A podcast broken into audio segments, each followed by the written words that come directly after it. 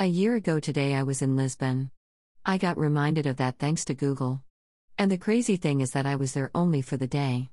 I flew early in the morning and got back with a late flight. I am not proud of it. But it was a crazy, amazing one day adventure.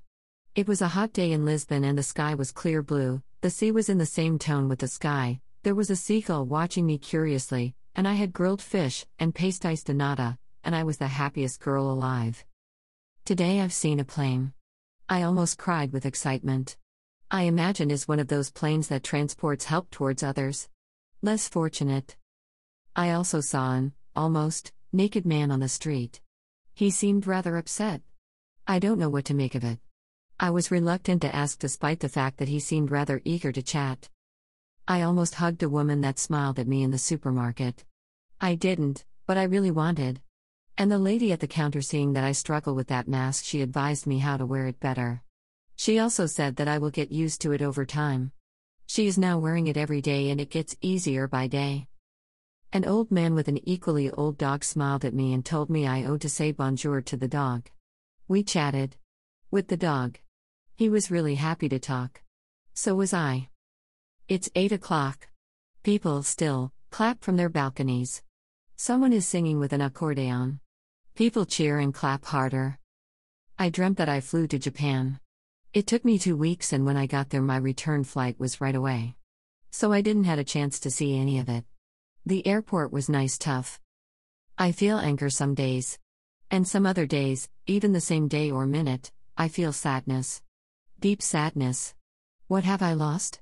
And I cry because I feel loss. I cannot point what exactly. Or maybe I can but sound superficial saying it out loud. So I don't. I talk to my plants. And it's working because they seem rather happy and greener every day. Days are mingling and there is no difference in between. It feels like that movie when you are stuck in the same day over again and you don't know what to make of it. As hard as I try to change the trajectory, I wake up the next day only to find that I am still on the same damn day. Maybe if I try harder, I can escape the loop and move on to the next. Yes, that is definitely what I'll do. There must be a way. I say a lot of no's. And that's okay. One thing that I've learned maybe during this alone time I can say no and, almost, not feel guilty. It is a process, no one said it's easy to say no. Also, I have a lot of ideas. Maybe it's true that boredom leads to creativity. Except that I am never bored. There is always something ruminating through my brain. I don't make bread. But I cook more than usual. It feels good to have a good meal every day. No sandwich day for me. Will I ever have a sandwich for lunch? Seems improbable. Is this reality good? Is it bad? Today definitely feels good. Yep. And the next 1st of May I will be in Florence.